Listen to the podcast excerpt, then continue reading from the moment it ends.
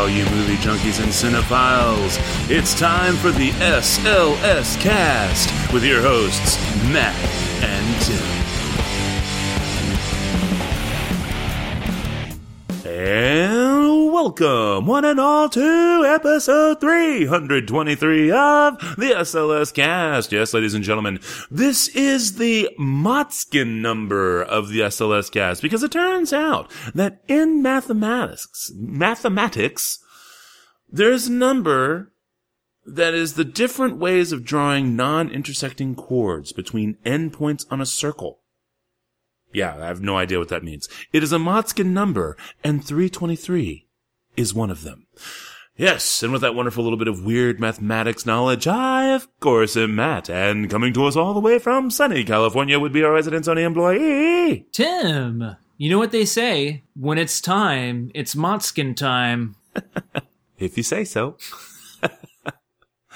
Ah, so, another week, another time. Another technical failure for moi. Sadly, that's just how we go. But that's okay, because we shall press on. Right? We're gonna press on. We are role models for today's youth.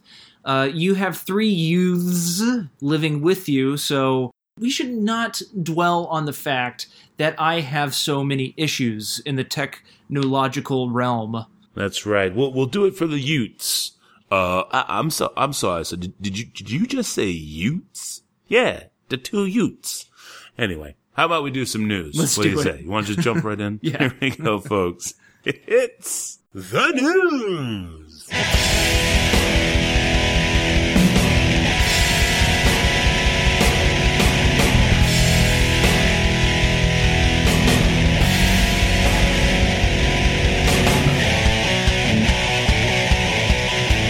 First up from me, from CBR.com by way of Nicole Sabone. Report Bryan Singer dropped from Red Sonja reboot. That's right. And this dropped on the 13th of March. Millennium Films may have its Red Sonja film on hold for the time being. However, it appears the studio has finally dropped controversial director Bryan Singer from the project. The report comes courtesy of the Hollywood Reporter as part of its coverage of the scandal involving Warner Brothers CEO Kevin Tsuchihara. In its report, the outlet cites a text from Brett Ratner, who was accused of inappropriate conduct last year as he advised a young British actress to bother uh, Avi Le- uh, Lerner, the 70-year-old, 71-year-old founder and CEO of Millennium Films, in order to get roles. Uh, while worth a read to truly comprehend why it's such a massive scandal, one of the biggest reveals came when the outlet stated Singer was reportedly off Millennium Films' Red Sonja film following massive backlash. All right, I'm going to stop there. That's about the first third of that article. Tim, are you surprised that the uh that that the I guess shunning of Bryan Singer is happening uh, still, or shall we say, in such vigorous notions. I don't know. There's been a lot of rumors flying around about him for many years now, and I, I don't personally know if they are true. I just know that there's been a lot of talk about him over the last years, and now some more stuff came to light. He was obviously distanced, shall we say, from the Oscars uh, when you know over Bohemian Rhapsody. Now he's off Red Sonja. What what are you thinking, sir? Well, I don't know the guy, and I really don't know what to say or what how to comment on these sort of things because I gave Michael Jackson the benefit of the doubt for a while, and I don't. I mean, it, you just. I just don't know. It- It's it's difficult to know who to trust until a documentary series comes out about them.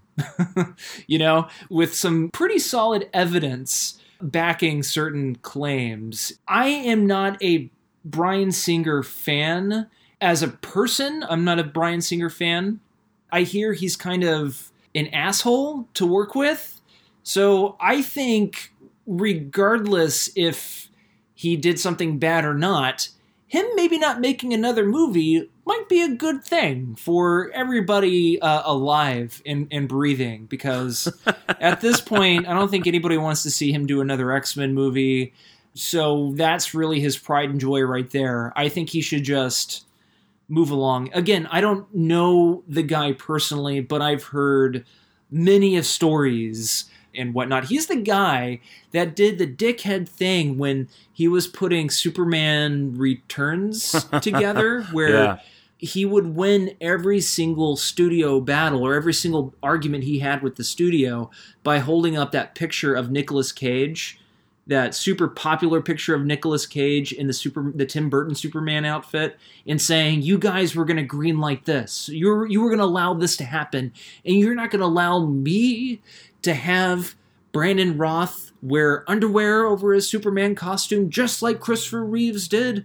Oh, yes, Mr. Singer. Oh, yes, you're correct. You're right. You're right. I don't know what, know what we were thinking. You know, and obviously, after watching the death of Superman Lives, it's- just an over exaggeration. You know, it's completely out of context. And I know this is kind of an around the bouts way of proving the point that I don't care for the guy whatever. I mean, what do you think? Do you want to see him come back, make a resurgence doing Red Sonja or whatever the hell movie it was? I don't like him as a director, period. I haven't liked him as a director for quite some time. Oh wait, is Red so- Sonja the Conan chick? Yeah, it's like that Conan spinoff. Yeah. Oh, okay. Conan spinoff chick. Yeah. So, to be clear, I have not liked him in a long time. You, you'll remember I've been rallying against Days of Future Past for how many years now? So, uh, yeah, there's no love lost for me in terms of directing. I will say that, um, I, I think, I think now more than ever, it is more important to be mindful of innocent until proven guilty. And that is how I will leave it at that in the man's personal life. He might be an asshole and he might be an undeserved asshole or he might be, you know, a dick just because he's a dick. I don't know. Um, but this is serious shit and it can ruin your life. It doesn't matter if it's true or not. This kind of stuff can ruin your life. And so it's just one of those things where I really hope that we can remember innocent until proven guilty. And if he is proven guilty, then hey, throw him up, you know, lock him up, throw away the key. And that's where I, that's where I'm at on it. Okay. Uh, last but not least from me, really, really quickly here from IndieWire.com by way of Zach Sharf. This dropped on the 12th of March. Annapurna lost at least 8 million on Beale Street. Vice was a $15 million bomb. That's right. Only Sorry to Bother You reportedly turned a profit for Annapurna in 2018 is right. You heard right, folks. Annapurna won two Oscars this year, but a new report from Variety makes it clear what a tough holiday season it really was for the financially burdened company. The studio released three movies on Christmas Day. Barry Jenkins' If Beale Street Could Talk, Karyn Kusama's Destroyer, and Adam McKay's Vice, and none of them turned a profit at the box office. In fact, insiders tell Variety that Vice was at least a $15 million bomb for Annapurna. Some sources say the loss was closer to 20 million.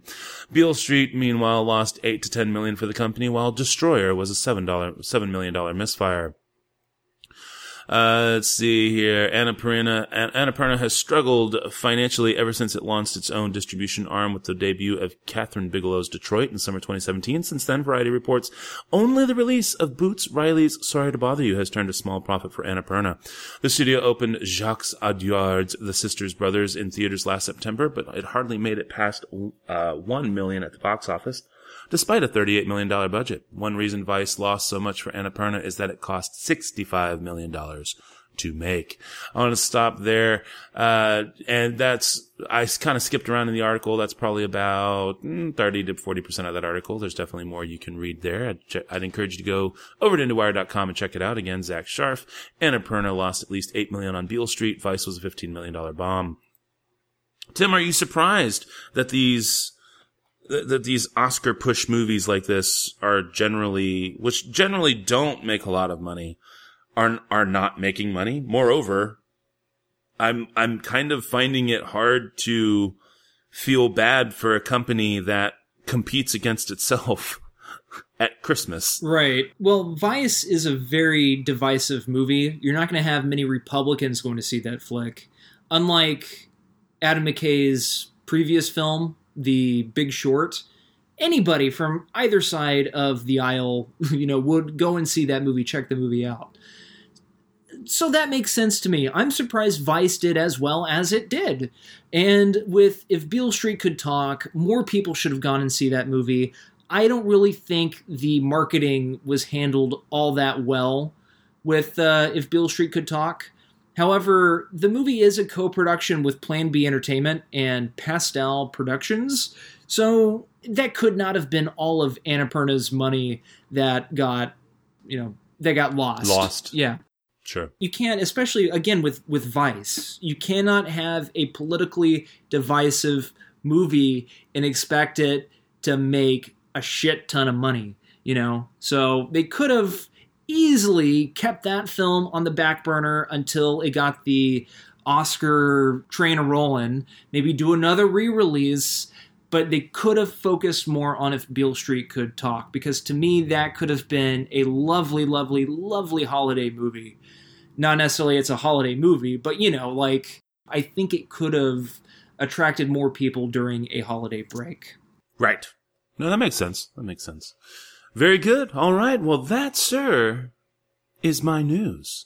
Okie doke. Well, I have two pieces of news here. First up, via the HollywoodReporter.com, it was published on March 12th Star Trek Dr. Seuss mashup deemed copyright fair use by judge. Yes, ladies and gentlemen, you have heard me correct. Star Trek Dr. Seuss mashup deemed copyright fair use by judge. And it says this. In a culturally adventuresome legal dispute, Comic Mix has successfully defended its mashup of Star Trek and Dr. Seuss against a lawsuit brought by Dr. Seuss Enterprises. Almost a year ago, Comic Mix beat back trademark claims over a crowd-funded book project titled Oh the Places You'll Boldly Go.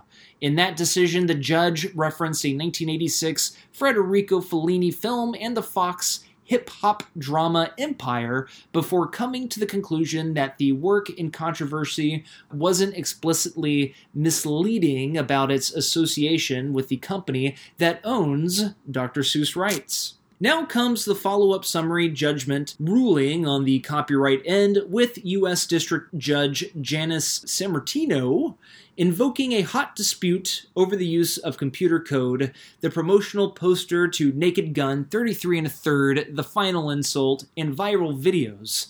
Ultimately, the judge is convinced that Oh, the Places You'll Boldly Go makes fair use of, of Dr. Seuss's Oh, the Places You'll Go. In an attempt to foreclose a successful fair use defense, Dr. Seuss Enterprises pointed to the Federal Circuit's 2018 decision in Oracle America Inc. versus Google. That case deals with copyrighted Java API code and whether Google infringes when it makes its own version intended to allow software programs to communicate with each other. It's a high stakes battle that has a good shot of being taken up by the Supreme Court. When it comes to the purpose and character of Boldly, Dr. Seuss analogizes the book to what Google did with Java. Quote, the court does not find Oracle persuasive. In quote, responds the judge, addressing what she sees as the key distinction. Quote, in Oracle, the defendants copied the 37 SE API packages wholesale, while in Boldly, the copied elements are always interspersed with original writing and illustrations that transform Go's pages into repurposed Star Trek centric ones.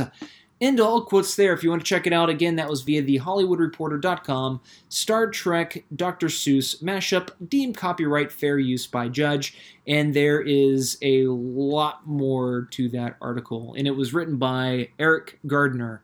And my final piece of news via IndieWire.com Paramount gears up for Ang Lee's Gemini Man in 120 frames per second, even after Billy Lynn failure, written by Zach Sharf, and it says this.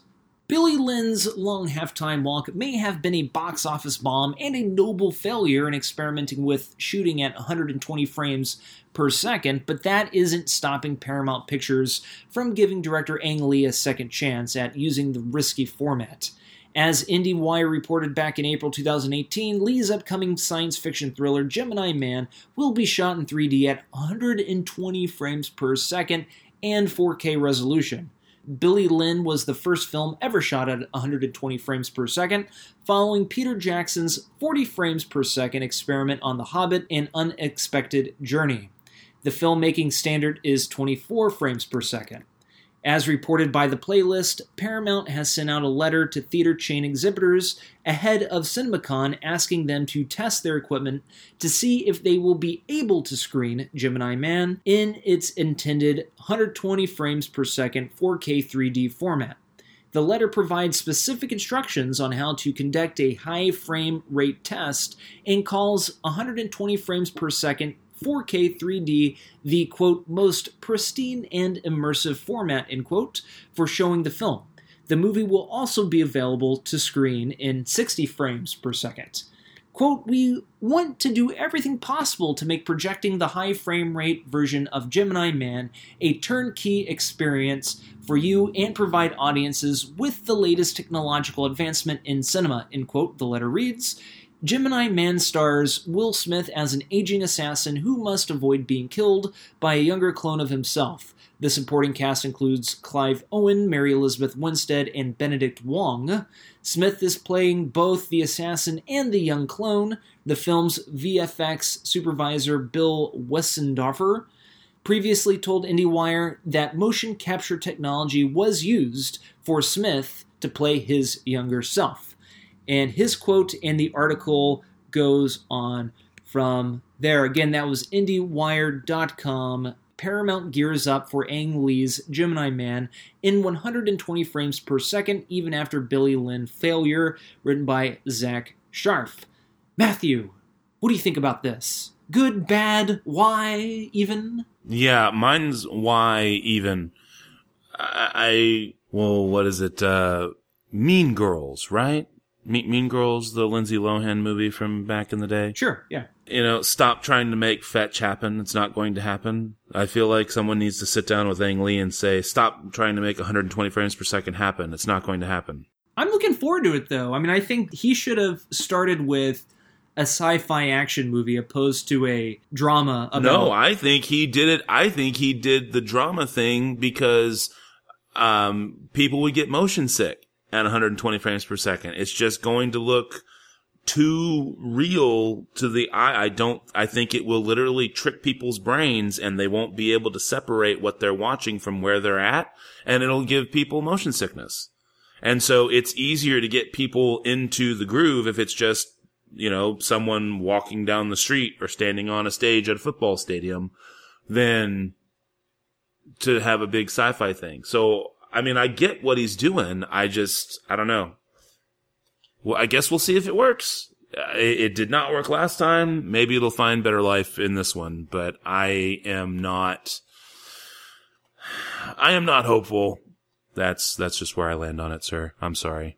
I know you're excited and I don't want to damper your excitement. I mean, I don't care. I mean, I think advancing the movie going experience in such a way with uh, new cameras, new frame rates, playing around with that stuff is important because with every single failed Ang Lee 120 frames per second attempt, maybe that will inspire another storyteller or visionary storyteller to go out and maybe utilize it in a different way, maybe a short film, or maybe at different points throughout the film, you utilize 120 frames per second. I don't, I don't know. I'm looking forward to seeing how this turns out. And it sounds like even Paramount is willing to bank a lot on this film. So it's got to be at least interesting. No execs have shot themselves yet while watching the movie. So maybe that says something. that is a promising sign. I suppose that that is true. And then on your first article there, I'm, I'm glad. You know what? I, I think that it's nice that someone has finally been able to stand up and get some, uh, a little fair use pushback we, we've gone just completely overboard in the neighborhood of the fair use thing, and people need to be able to take advantage, proper advantage of fair use, and it seems like it's getting harder and harder to do so. So yay, I'm glad they pushed back. Sure, and especially seem- with- and seem to have won. Yeah, and especially when it concerning a property so popular as Dr. Seuss. Absolutely. All right. Well, then that brings us to the end of the news segment. Uh, next week, we will most likely have news again because we may or may not have talked about it. and, and we've got a big hole on the schedule where it says segment two, blank. So we're just going to go with news for now, but it might be something else. We never know. All right. And without further ado, I guess that brings us to creme de la crap. Hi. Can I help you? Yeah, can I have a dozen red roses, please? Oh, hi, Johnny. I didn't know it was you. Here you go. That's me. How much is it? It'll be $18. Here you go. Keep the change. Hi, doggy. You're my favorite customer. Thanks a lot. Bye. Bye bye. Bon appetit. Yeah. I, I never can remember if we have something for that. I edit the show and I can't either. All right. Well, in this edition of Creme de la Crap, we're moving on into the fifth movie in the Bullets, Bombs, and Babes series by Andy Sidaris called Guns from 1990. Erik Estrada is the Jack of Diamonds. A gun smuggling kingpin. Her weapon of choice? A rocket launcher. What's going on? Tomorrow, we raise the stakes.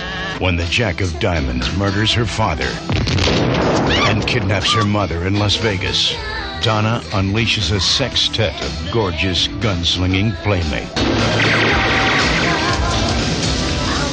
He has a full house, but she's got an ace up her sleeve. It's Erik Estrada with a license to kill. And Dona Speir with a license to thrill. Guns.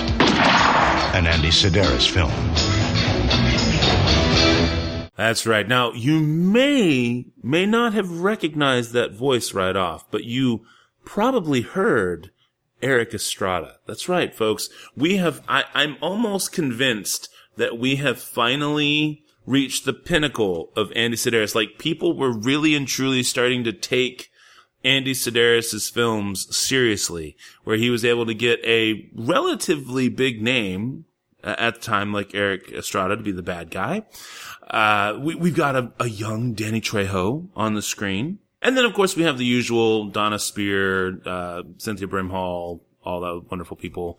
Um, sadly, we, we, we lose, we lose one of our longtime people, poor Rocky, Lisa London as Rocky. We, we finally lose one of our longtime characters from the franchise. And chests. yes, and chests.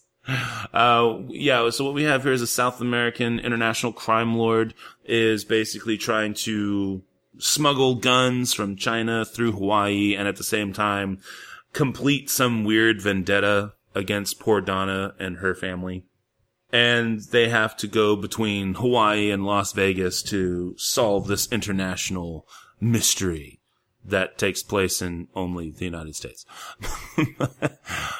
okay, so this movie from the get-go is definitely trying to step it up. The production values are the best yet.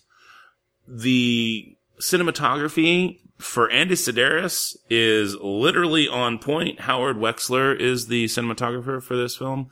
Uh, and it is truly on point. Again, there, he, he's managed to kind of pull a pretty well-known name for the day. I mean, he was, he would still be, I think, considered B-list, uh, at this time. But still, very, you know, top end B-list tier. Getting Erik Estrada, that is. So we got that. There's a lot less nudity. The love scenes are few, far between, and when they are there, they're they're short and very tastefully done, I guess you could say, as far as Andy Sidaris can make something tastefully done. I don't know how exactly you're supposed to make love in a silhouette on a motorcycle in the desert, but hey, if he hadn't started off filming the whole thing, if he'd just taken the shot as the silhouette, it probably would have looked pretty cool. How serious were your problems in Vegas? Damn serious. I was a 17 year old orphan when I met a guy who wanted to take care of me. He worked directly for a mob leader, and when he began to question his boss's tactics, I found him in the trunk of his car with his eyes shut out. I had nothing to lose, so I went to the DA's office to testify. Donna's mother handled the case. Catherine and I became pretty close. And then when it was all over, it was her idea to team me up with Donna. Fate put that brunette in that same green dress. Nicole, there's a reason why your life was spared. Yeah. Guess I better watch my ass, huh? I can help with that. And again, he still hasn't quite learned the idea of pacing. Uh, as I was talking with Tim about the pre-show, he still does things where they land, like the plane will land, they get out of the plane, they kick their gear off of the plane, they, they, they get themselves off the plane one by one by one and then get their gear off of the plane and then go to the cargo hold of the plane and open the cargo hold and take the big red box out of the plane and carry the whole big red box over to the van. You don't need all of that. You just don't need it. The acting is absolutely terrible for the most part. Even Erik Estrada has some trouble delivering his lines. I don't know if there were rewrites like right there on the set, and so he didn't have time to actually like rehearse them or something. No, he, he's slowly he's- slowly sinking in that he made a big mistake taking taking that role. I guess that's true. And, and so the thing with this movie is, is that it is, there's still tons to laugh at.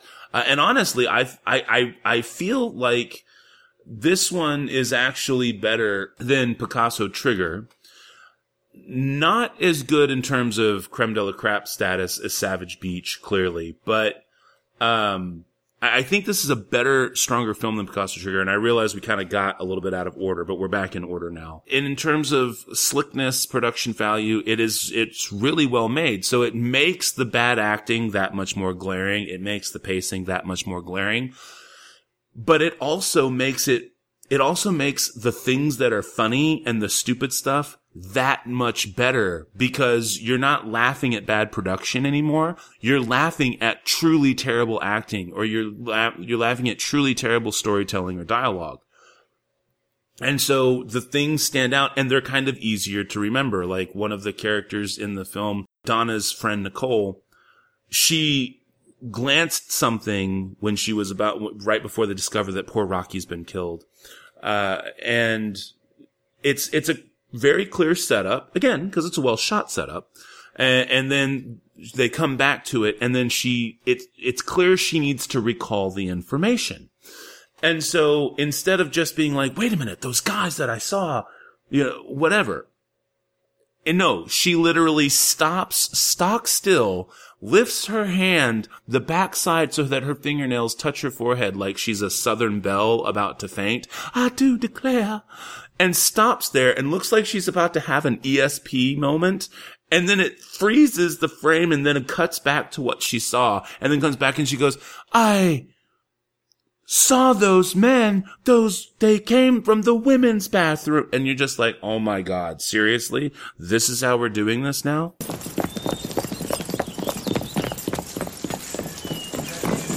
Did you see two women come through here? Just a couple guys a few minutes ago.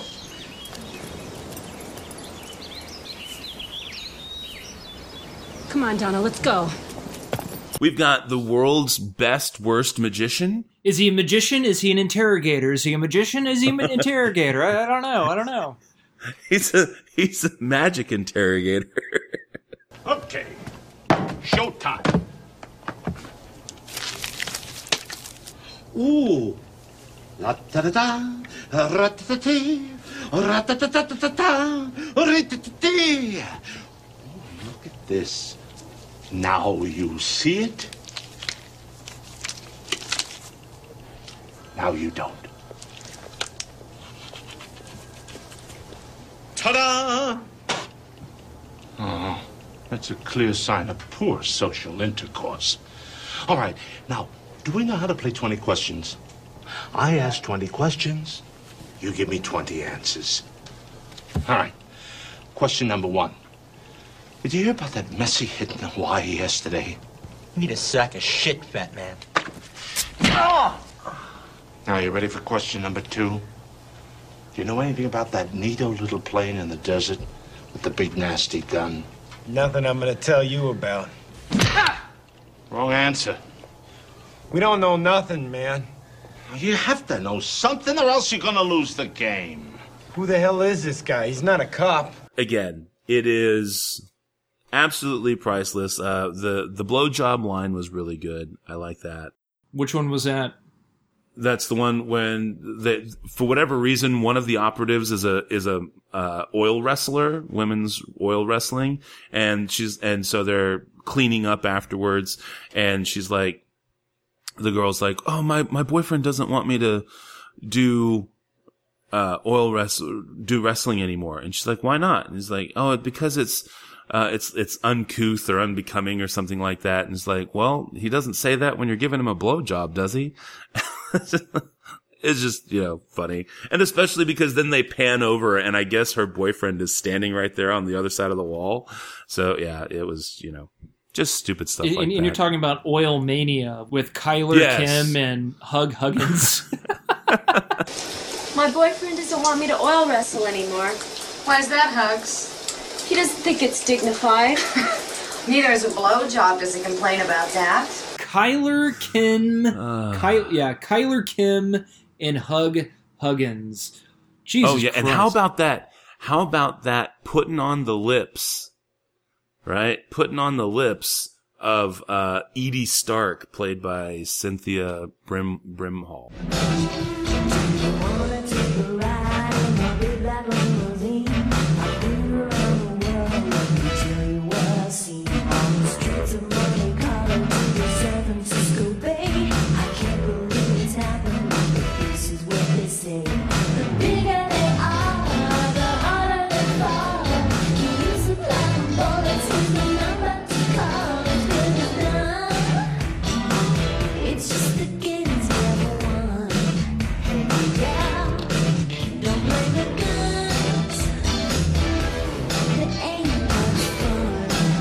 She was the girl with the cabaret act who's just constantly lip syncing songs. to Guns over and over Yes, again, the title song.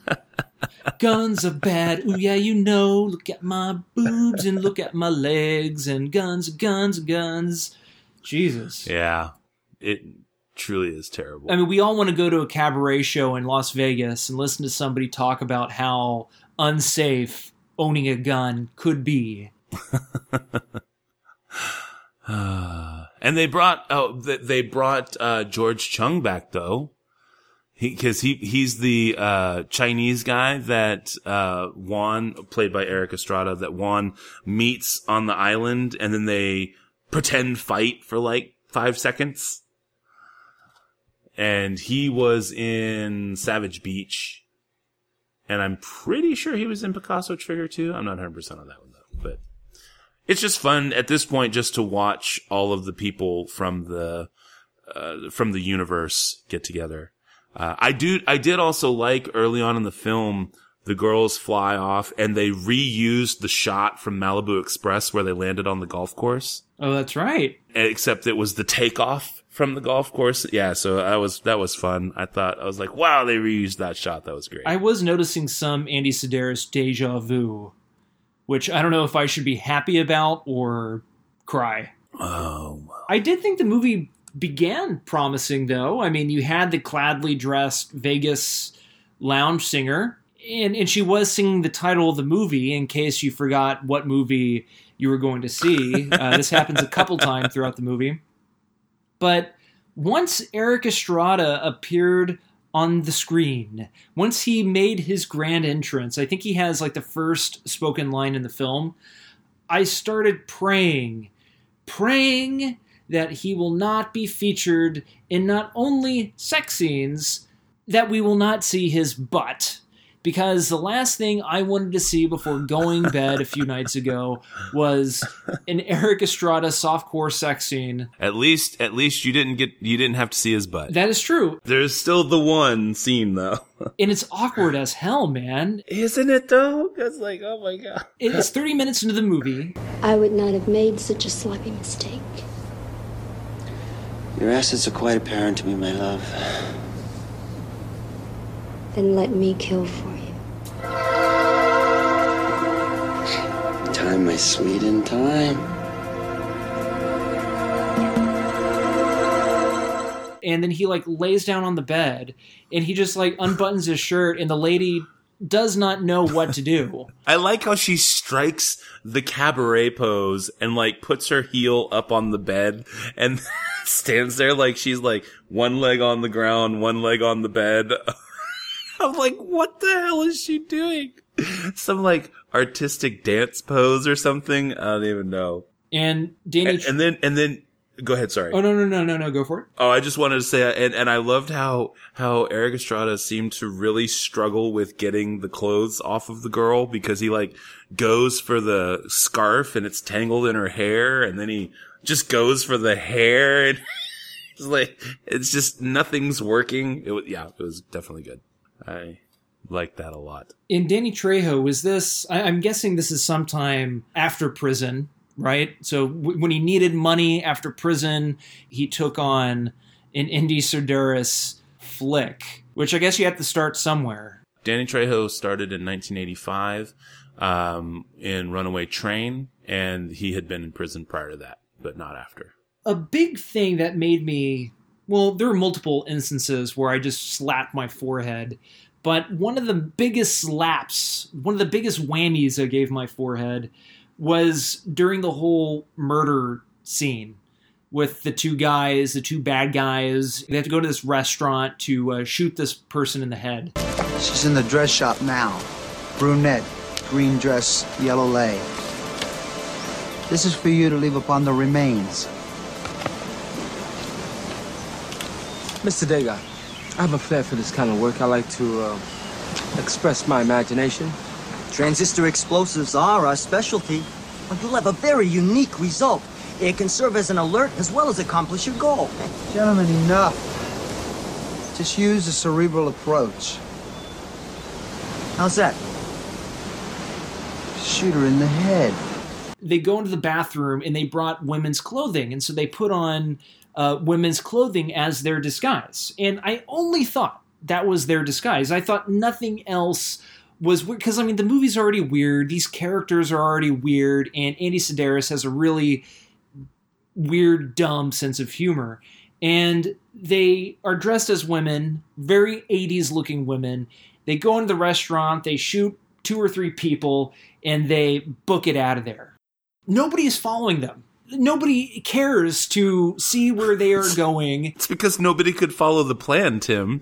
Ti- you know, uh, Degas' amazing plan of, okay, we're gonna sit here in the room together, and then we're gonna fly on a plane to Hawaii, and then we're gonna switch, and I'm gonna get into a different plane, and you're gonna get into a helicopter, and then we're gonna land, and I'm gonna get you the information of the target, but we're not gonna see each other until after you've killed the target back in Los, San- Las Vegas. And what's the first thing they do? Get together at the fucking hotel. He's like, oh yeah, it's the chick in the green dress wearing the lei. it's like, what the fuck is up with your plan? I don't think anybody could follow it. And who would know to follow them into the local bathroom? Even if they stepped outside, they could have seen the bathroom where these two guys went in to change back out of their women's clothing to then escape when they could have just escaped. It just didn't make any sense. But I think what made me slap my head the hardest was when somebody was like, oh, yeah, there are a couple of she males. But why would they want me killed? And you in Vegas when I'm the one who testified there? And how the hell did they get a hold of this kind of artillery? And who are they? That's what we're here to find out. We get a lot of international high rollers at the club. I can scope out the new faces and the ones who are connected. I'll check the computer data file reports to see what I come up with. Those she-males, the cross-dressers, think they're from around here? Snake tattoo, right hand? Correct. I'll rouse the drag bars. If they're around, someone will get wind of it. I thought it was just a joke that they were just being idiots, you know, calling the two murderers dressed up as women, you know, she-males. But then it dawned on me: are, are the two guys actually she-males? For the See, rest- that's what that's what threw me for a loop too, because they refer to them as the she-males, and at first, when they changed, I thought that that was like their gimmick, right? They dressed up as women Yeah, just to their throw off people, yeah. Yeah. as their disguise. But then they bring up the whole uh, cross-dressing bar, and they're they're actually at the bar. So now I'm like. Well, which is it? Are they transvestites or are they, uh, are they just, yeah, I don't know. It's a weird movie, dude. And really the movie hits all the Andy Sidaris highlights where they're in a Cessna and you can look in their the reflection of their glasses and it's glaringly obvious they're still on ground. You can see the grass, you can see the runway and the in the aviators. Yeah, great Hiya my ass quotes. Hiya, my ass.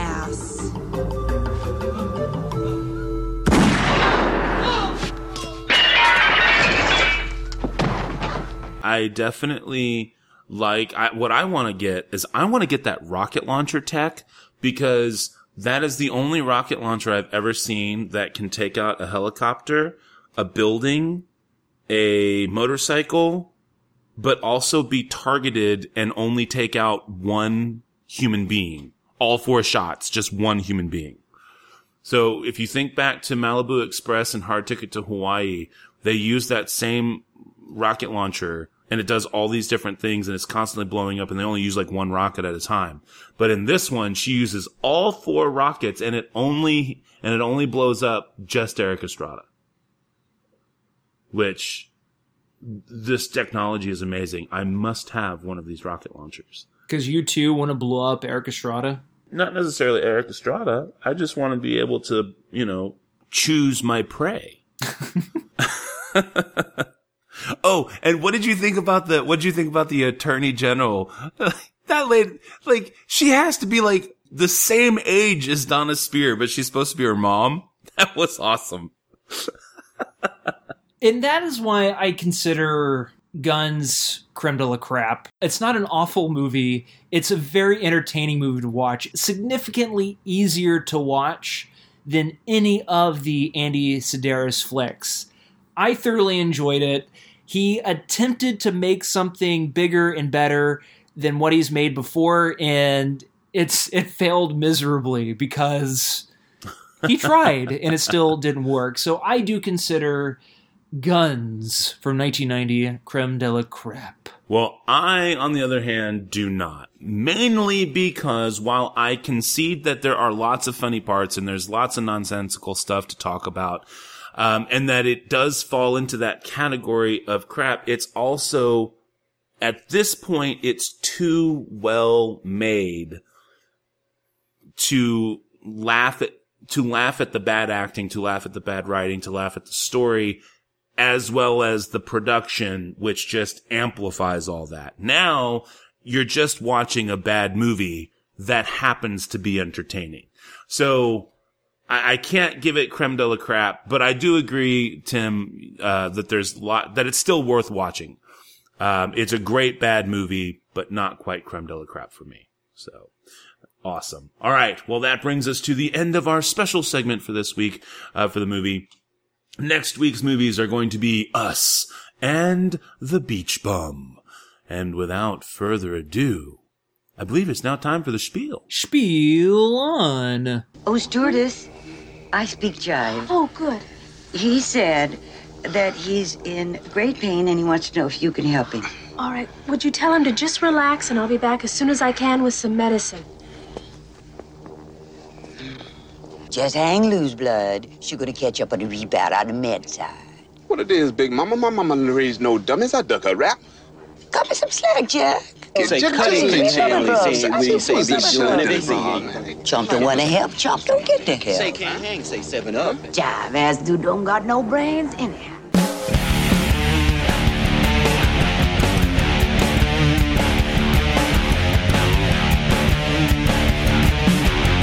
All right. Well, the music you've been listening to, as always, has been brought to us by our music partners, Cries of Solace. You can check them out at ReverbNation.com and Facebook.com, both slash Cries of Solace. As for us, we're, of course, the SLS Cast. You can find us at SLScast.com. You can send us an email to the show at SLScast.com. You can follow us on Twitter at the SLS Cast. You can follow me, this is Matt, on Twitter at NitTwit12345. You can, of course, come aboard that information superhighway and track down Tim on Twitter if that's your heart's desire. Don't forget, you can always subscribe to us on iTunes and or favorite us on Stitcher Radio, as well as track us down in the old SoundCloud and other podcast directories. If you'd like to support the show, we'd love to have you do that. Head on over to patreon.com and check us out over there. And until next week, this is Matt saying that thanks to Erik Estrada, I get to say this. I like working with an actor who doesn't do the one upsmanship, one who has no trick and gives a true, honest performance. Take care, cinephiles, and we'll talk at you again next week. Madam, perhaps we should be going. Ah, farewell, monsieur. Thank you so much. So nice to see you. And I hope very much we will see you again very soon. Au revoir, monsieur. Monsieur!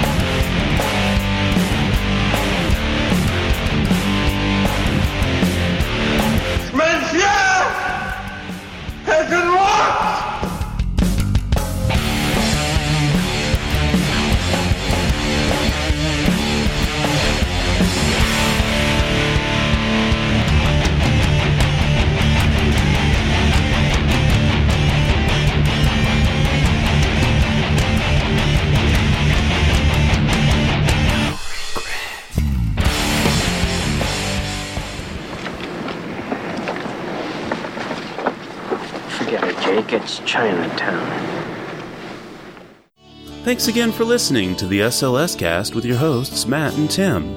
You can find us over at slscast.com. You can also follow us on Twitter at the SLS Cast. You can send us an email to the show at slscast.com. And of course, you can always subscribe to us on iTunes and or favorite us on Stitcher Radio. Thanks again for listening.